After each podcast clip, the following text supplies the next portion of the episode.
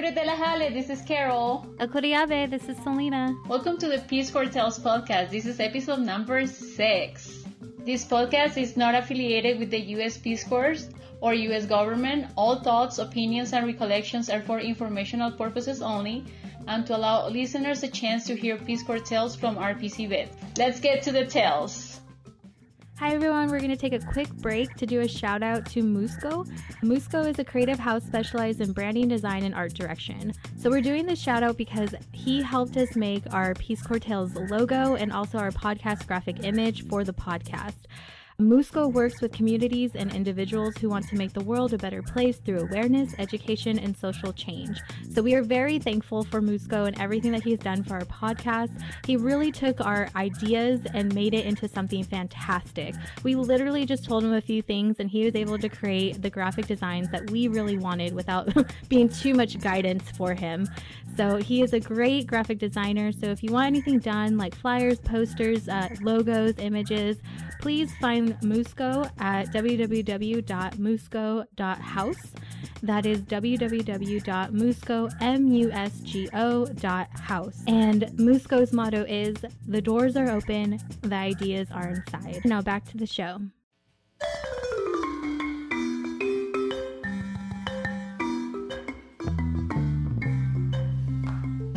So the invitee today is a very friend, is a dear friend of mine. We actually met here in Bogota, and it was actually through a Facebook group of RPCVs. I posted. I was coming back home. I my social group was very very small here in my home country. So I just posted saying if there are any RPCVs in Colombia that wanted to get in touch with me, I'd be more than welcome. And a friend of hers actually tagged her. Mm-hmm. And one day we got an, I got an email, I think. And the rest is history. We've been friends for two years now. Yeah. So thank you for having me. My name is Elena. I served in the Dominican Republic for two years, 2005 to 2007, in a town called El Ceibo in the, the east part of the island. And it was about, I would say, a hundred thousand population. And I was in the youth, family, and community development sector.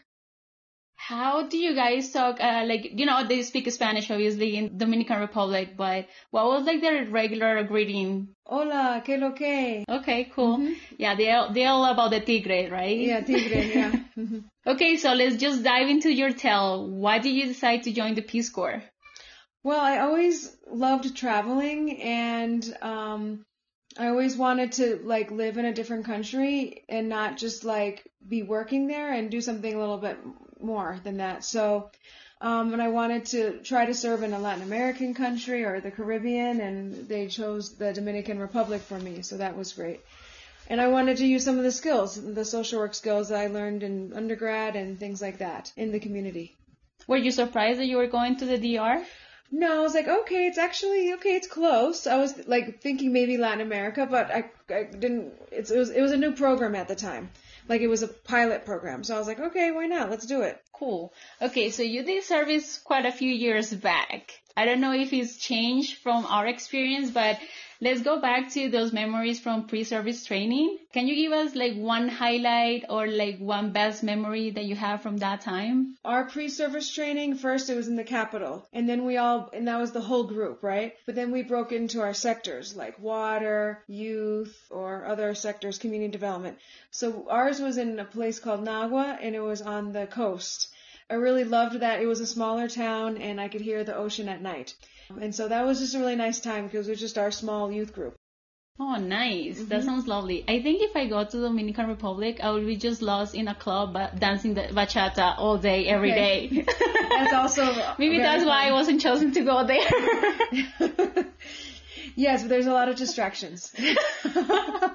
During your pre-service training, what were your living conditions? Did you get to live with the host family or were you guys all together like in a facility or what was that experience like? And yeah, we all lived in host families, one in the capital, and then when we went out into our individual group uh, pre-service training, so I had like one or two families in the capital of Santo Domingo, and then one in Nagua. So yes, it was like a family, and then I had a couple of Peace Corps volunteers next to me that lived next to me when we were in pre-service training in the capital. So that was nice. Can you give it like how was your family like? Was it like a mom and a dad, brothers and sisters? Was it like a, more like a smaller family? The first host family, it was just the mom, dad, and a brother. And then um, I asked, I had to leave that family actually, and I was placed in a different one. And the second one was a lot better. And also the one in Nagua was a mother, father, and like older children. It was it was really nice. What was your last host family that you had before you actually transitioned to your site? The one from Nagua, I think. Yeah. Okay. So when you transferred from that site until you were actually placed at your small town where you got to live for two years, how did Peace Corps help you? What was the process? Let's see. Well, they had already chosen my host family, and I knew about them. I think I was excited, maybe a little nervous. The, the housing conditions were different because it was um, a smaller home, and it was like you know the tin roof and um, like wood walls and stuff like that. But the but the my host mom, she was great and super super hospitable. I'm trying to see. I think we got like some moving allowance or something like that to move our stuff. Mm-hmm. And so I was there for three or four, maybe five months. And then for us, then we had a choice to move and get our own place. I don't know. That happened to you also? No, it's very different, but it's, I think it's probably like the norm in Latin America. But for us was very, very different. We just had our home from the get-go. Oh, so, okay, yeah. So I had my host family. I started with them and I like learned the neighborhood and, you know, where to go and how to walk around and it was great because I had my own little family already set up when I had my own place. So I went back like, you know, once a week to visit and, you know, and say how you're doing and, and have a meal together. That was nice. Oh, nice. Was there anything that Peace Corps had to make sure that they checked off and did once they dropped you off at your, I guess, first host family? yeah, I, they had to make sure that, like, you know, you have your own private room and, like, running water, like, most of the time. Um, running water? What? sometimes. I mean, at least they have like a shower. Like during the day, the water would turn off, but it would be early morning and late at night, so people could, you know, do the dishes and take a shower. But you would save water, you know, in the big buckets, so you mm-hmm. could still like take a bucket shower, you know, during the day. So I think it was that. It was mostly that you had your own private room in the house and that it was safe. Nice. Uh, well, you lived in a bougie site then because you had running water. So, whoa. well, it wasn't it wasn't bougie, but yes, we had water. Like they it all shut down like around 10 or 10:30 and so people would fill up their buckets so they would have water for the day and then at night you would refill and or you would also collect rainwater. Yeah, that's how it was for me in Tulear, although it never rained there. So we would have the shut offs though, where it would like turn off throughout the day and then we would just be screwed.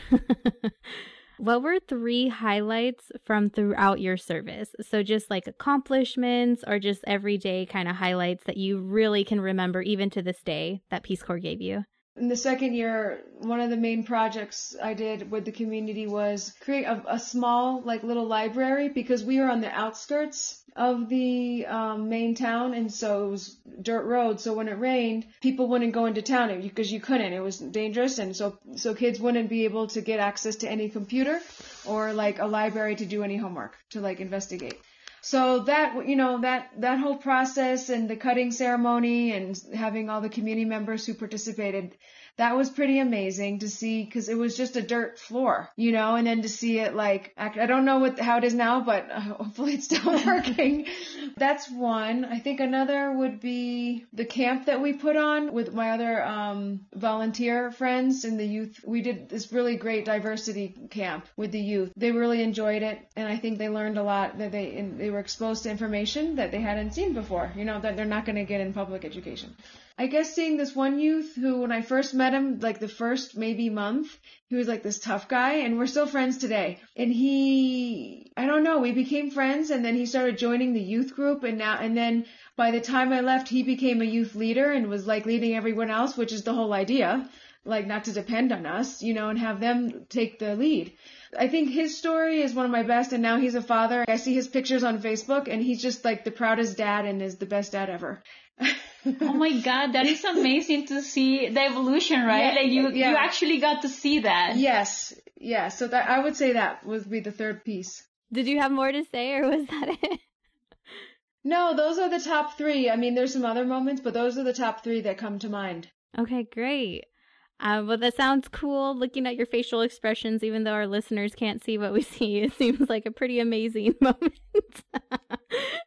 Um, last, I did want to say, I know during our meet and greet when we said something, I was asking you about your WTF moment, and you were saying that you didn't really know what that would be because it's been a while, but uh, I wanted to know, did you think of a moment? Did you think of what was that like WTF? Like, oh my goodness, I this would only happen because I'm in the DR and would never happen where I usually live. I guess one moment, it wasn't like super crazy, but it's one of my favorite moments and it's very cultural to the DR.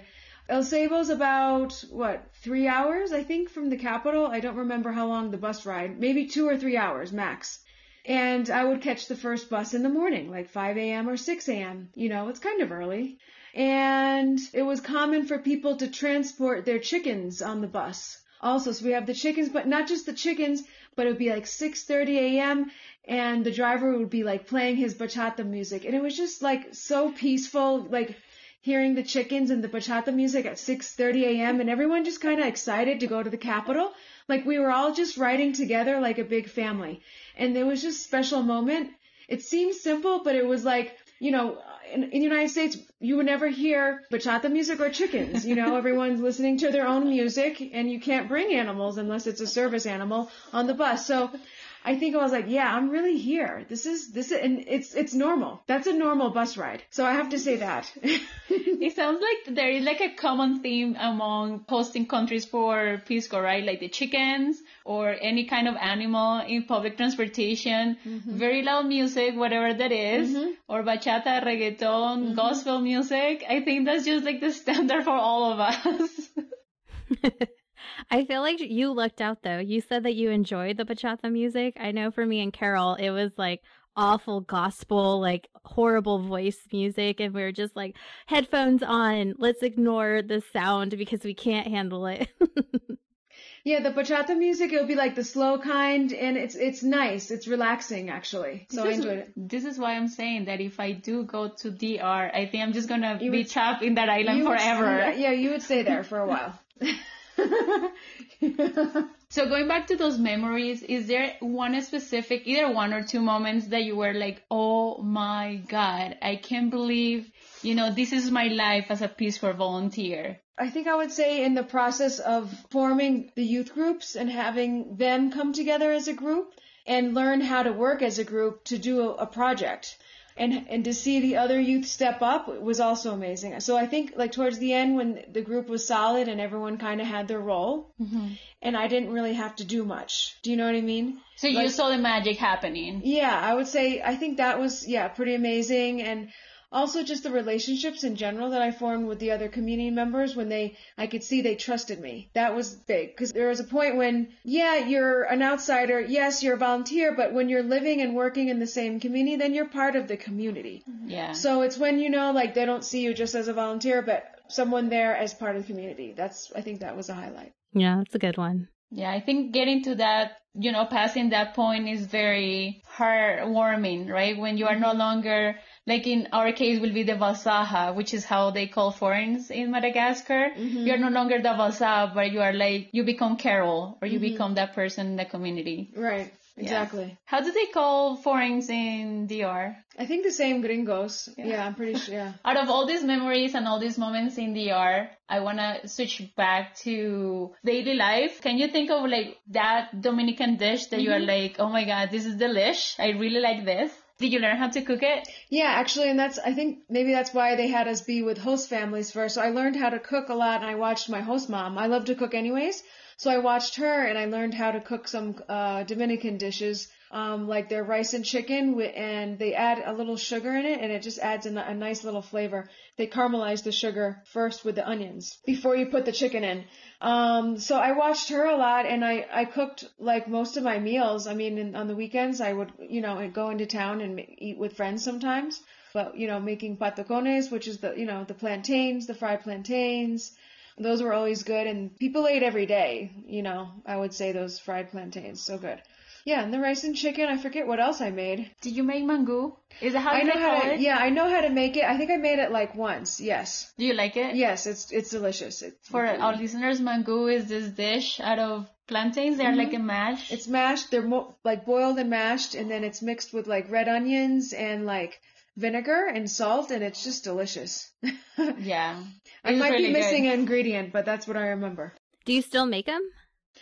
I make patacones. I make tostones. No, here in Colombia they say patacones, but in Dominican Republic they're called tostones. So yes, I still make them Dominican style because you fry them twice. Oh, that's a trick? Yeah. I had no You fry, you fry it, you cut them, you fry them, and then you smash them, and then after the smash, you refry them just for like a few seconds. Oh, so it's the same thing here. I thought you meant like you fry them and then I don't know. I was just like being crazy, but yeah. it's very similar. Yeah. hmm What was that thing that you really either enjoy doing during your daily routine, Mhm. or that one chore that you were like, oh my god, I can't believe I have to this do this every single day, or like once a week or whatever. Yeah. Well, I enjoy, I like cleaning, and this was fun because other so the floors are cement, like a smooth cement, because like rugs aren't necessary. It's hot, so you needed that cool floor. And so like on Saturday mornings or Sunday mornings, people would be cleaning their floor, but with like blasting bachata music, and I would do the same thing. And it was so fun. I'd be like, I'm washing my floor with my music up high, and everyone's walking by and saying hello. Oh, look, okay, she's washing her floor too. And like my doors open. I loved it. I loved it. So that was fun. Super fun. I can picture you dancing bachata as you're like sweeping your floor and but washing it. you you sweep it, then you mop it with the water, and you toss the the water from the bucket out the door. Okay. Yeah. Because everyone cleans the same ways, and so that's how I learned from watching other people clean. Every culture has their own way of cleaning. Yeah. So, I will say it was only in Madagascar where I actually would like sweep outside my door instead of like pick it up with a little duster and throw it in the trash like we do in the States. Or where like if I did use like dirty water, yeah, I would just go outside and toss it out into the like dirt right by my house or something. But to think about doing that here in the States, it's like so taboo where you just go toss it in a toilet or you toss it down the sink. Or if you sweep, you sweep it up into a dustpan and then you throw it in the trash. Like no one opens their door and just like sweeps it out. so that's that's interesting. Yeah, I can find the similarities between like my life in Madagascar and what you just said because it is true. Like that little detail, like you never think about it, but it is such a huge difference. hmm And now that you mention it, I remember when my mom came to visit my site in Madagascar, I had to leave my house to run an errand. And I came back and my sisters were really upset because my mom had wasted I don't know how many buckets like cleaning my house just as you described. mm. And they are like, Mom, like people, like, you know, it's hard for them to get water and you're just wasting all these buckets cleaning Carol's house, even though she already cleaned it before you came, but it's never up to her standards. Mm-hmm. So I think it's just the Latino, uh, culture of like, like the way over, cleaning. over cleaning, like OCD cleaning. Yeah, I mean that would explain my mom. I never got it though. I refused. Let's switch gears a little bit. Can you think about your most fun vacation time from your host country? What was that? Let's see, I think I have two. One was going to La Peninsula of Samana, and it has like amazing waterfalls, and I went with a couple of friends. So that's one of like, kind of like a vacation spot. But the best one was climbing the highest peak in the Dominican Republic with a couple of friends. I've, I think it was like a three, three or four days. And at that point I wasn't like a hiker, but they had, we had the donkeys with us, so we needed to ride with them. That was fine. It was Pico Duarte and we made it to the top, the summit, and that was amazing. Because in the, coming down, I was very, it was, I was very tired after, but it was, it's like, I think it's one of the highest peaks in the Caribbean. I, I'll have to look that up, but it's pretty high. but that was an amazing thing because not, it's something that the volunteers wanted to do, but not everyone could because you, you have to be somewhat healthy and in shape to do it. And we made it. It was like three of us. No, it was four of us. We made it up and we camped and all that stuff. Dang, how did you plan that like adventure? Was it like with a tour or did you guys just find some local people that you were close to and said like, "Hey, can you guide us?" Or did you just go yourselves? We didn't go by ourselves because we had the donkeys and, they, and there there was a guide that took us up. There were some parts that you had to be really careful or else. so going with that momentum of or else, uh, what was your most horrific moment throughout Peace Corps? I think it was maybe when I had a little motorcycle accident. Ooh, do tell. Well, so in the Dominican Republic, it's common to have like up to four or five people on one motorcycle. And, you know, very common to carry things, um, the tank of gas or uh, a refrigerator, anything. I've seen everything. You put it on your lap and the driver takes you because it's motorcycle taxis, no? Which are very common. So we were going up back to, I was with my host mom and the driver, and I think we, she was carrying something and I was on the back and we were going up the little hill to our neighborhood and I guess the weight wasn't distributed right and the wheels were uh, slipping and we kind of just flipped backwards and we all fell down. But luck, but luckily none of us got hurt. But that was scary because you know in the United States I wasn't used to riding. That's not normal unless you own one. We don't ride motorcycles. yeah, no. So that was scary. Um, but we all made it out okay um, because it could have been bad. So I would say that was a scary moment. Yeah. Wow. Yeah, I think that would be extremely scary. Did you get bruised? Like, do you remember if you were all bruised up or? Oh yeah, I think I had some scratches, of course. I mean, it was like 95 degree weather and, you know, it's rocks and, and, and dirt road going up. So yes, I, I know I had some scratches on there for sure. So the fact that you were able to ride motorcycles though, because I know in Madagascar, I don't know if it's similar all across the board of Peace Corps, but at least in Madagascar, we would have been uh, terminated if we were seen on a motorcycle.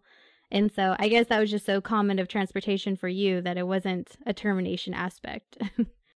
No, I mean, the termination aspects were with helmets because if you didn't wear the helmet, then you would be terminated.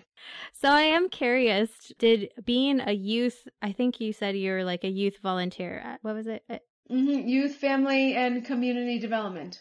Yes. Okay. So since you're that type of volunteer, did, are you now continuing that kind of work professionally yeah, so after Peace Corps, you know, I went back to the States and I worked in, you know, the foster care system as a social worker for a while, and then I worked for four years in the public school system in Washington DC. So working with large groups of children and adolescents, like with in, in the DR, like the youth group was sometimes like 30 or 40. But in DC, like our classes were like 25. So it wasn't like as much. So working with large groups and managing a large groups of children and adolescents or teenagers, definitely that helped me prepare for that in here in the States and just like interacting with every day, like not just during the group, but like also walking on the street or just hanging out, you know, interacting with them every day. So uh, I would say that and just getting like really good field experience and working together with the community. What do you do now with the youth or do you work with youth?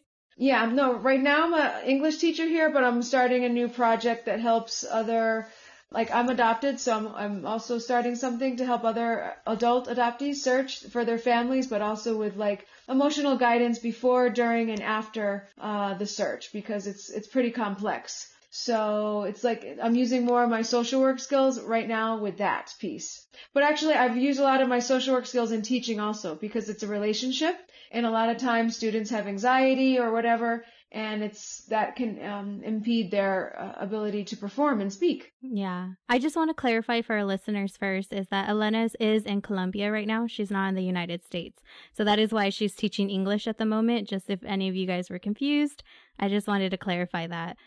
good clarification. But wow, that is a really good work that like that's really impactful and that seems really interesting of what you're doing with like your career professionally and just everything that you're kind of going for just based off your own life experience and making sure to use that to help others. So that seems really cool.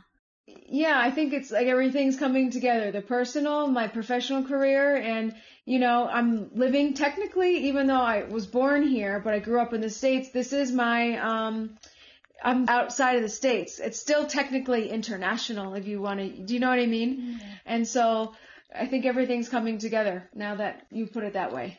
It's like she's actually more Colombian than I am. she knows more people, more places.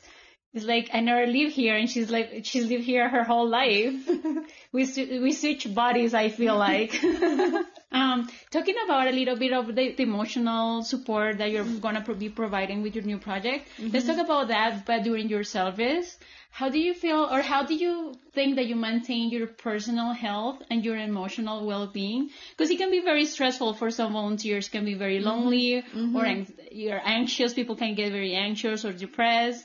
So many things that can go through your mind. You know.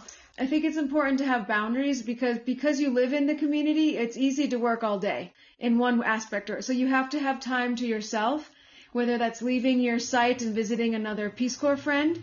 I think having just even just your three tightest Peace Corps friends that you can call anytime or visit is really important that you don't have to feel bad about, oh, I'm having a hard time, you know, because you have a lot of high type A people that want to do a lot, but it's I, I would like to stress that it's more, Peace Corps is more than about like what you do. It's it's about the relationships and how you also grow as a person.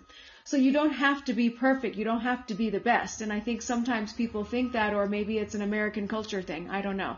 I think it's just being okay with if you're having a bad day, it's okay, but not being afraid to reach out and ask for help, whether it's from your your APCD and or your Peace Corps friends and or your trusted friends from your site. It's important to have all types of support, even if it's just one or two people from Peace Corps and from your community. Definitely also from your community. And that's how I got through. I leaned on my friends when I had rough times. And I think we all had those rough times, and we definitely need that. And I we mentioned this before. Selena was my person, mm-hmm. and unless you have that person, service can be very, very, very hard. Yeah, I agree. Yeah, Carol is my person as well. And I just remember I would text her, especially when I moved away, because I started with a culture of very close Peace Corps volunteers in my region. And so it was like a very close niche kind of support system to then going where I'm the only volunteer anywhere near me.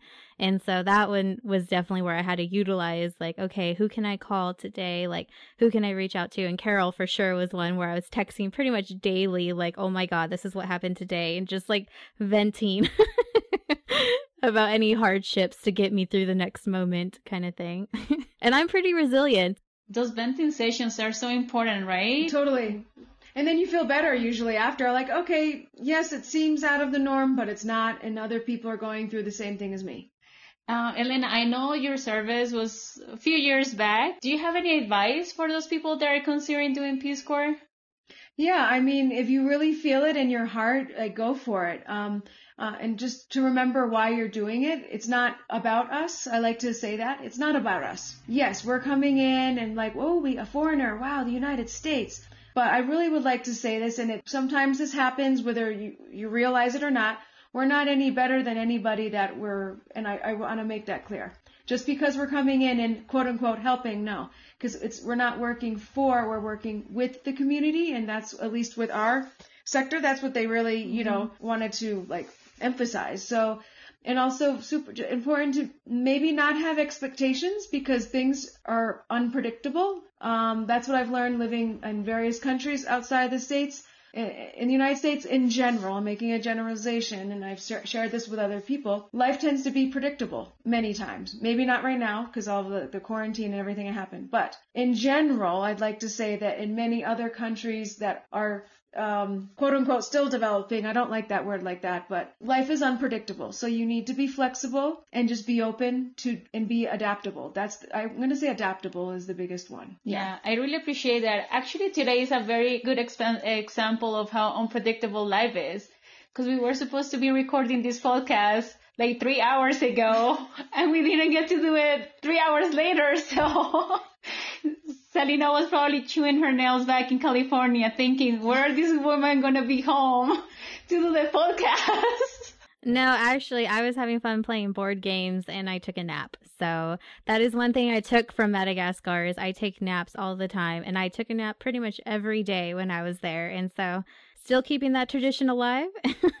so don't worry. So yeah, uh, Elena, thank you so much. I'm really happy we got to do this because I don't think we've ever really talked about our experience as Peace Corps volunteers. That we became friends, and we every time we get together, we talk about our current lives. You know what is happening with us, but I never really got to uh, hear how was your experience or your telling DR. So I really appreciate giving us your time today. And Yeah, I actually have one more to add about the personal health. The one thing that can happen also is you need to eat health and you like eat healthy in general, but you tend to walk more. So a positive, I lost a lot of weight. Like I became healthier, but I just wanted to mention that. Cause I, when I entered and then at the end, I didn't recognize myself. I wasn't like too thin. Um, but that was a big, big transformation that happened also, and also to other people in Peace Corps. I don't know if that happened to your guys, but did. a lot of people lost a lot of weight. I feel like a lot of the men in our cohort lost like a ton of weight where it was like, whoa, like you lost a bit too much at times. And then I feel like for the women, some of them lost a lot of weight and others like me just stayed stable where we just, nothing changed. but I got fit. Like I walked a shit ton. And so I was able to get toned. I got very toned, but I just, I never like fluctuated in weight. It was the strangest thing. Literally for three years, I was the same weight the whole time. Okay, but I just wanted to mention that. I actually came home and I was, my sisters were like, what happened to you? Well, not my sisters because they had seen me, but my, my other extended family, like my cousins and my uncles and aunts, they're like, Carol, you're looking a little bit too skinny there because I had lost a lot of like my muscle. I used to like do a lot of weights okay. uh, back in the states, and then in, in, Madagascar that was not an option. I ride my bike a lot, so that's why I became mm. a bike rider. Oh, okay. But yeah, I had lost all my muscle, mm. and when I came home, they were like, "Something is wrong with you." But it wasn't because I wasn't unhealthy. It was just you know life happened, I guess. right. Right. So yeah, but thank you for having me. This was super fun, and I hope it's helpful for future volunteers. And um, it was nice reminiscing. It's just always so nice because it's such.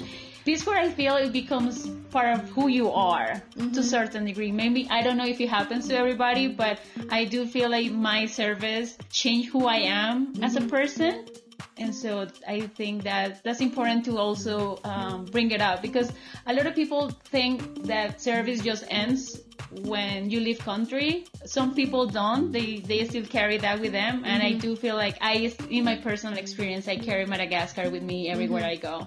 Yeah, I've been back two times to visit. Oh, nice. I'd like to go back another time. Yeah. Yeah. Thank you. Great. Thank you to you both. Well, thank you again. Veloma. Goodbye, everyone. Bye bye, Velume. Ciao.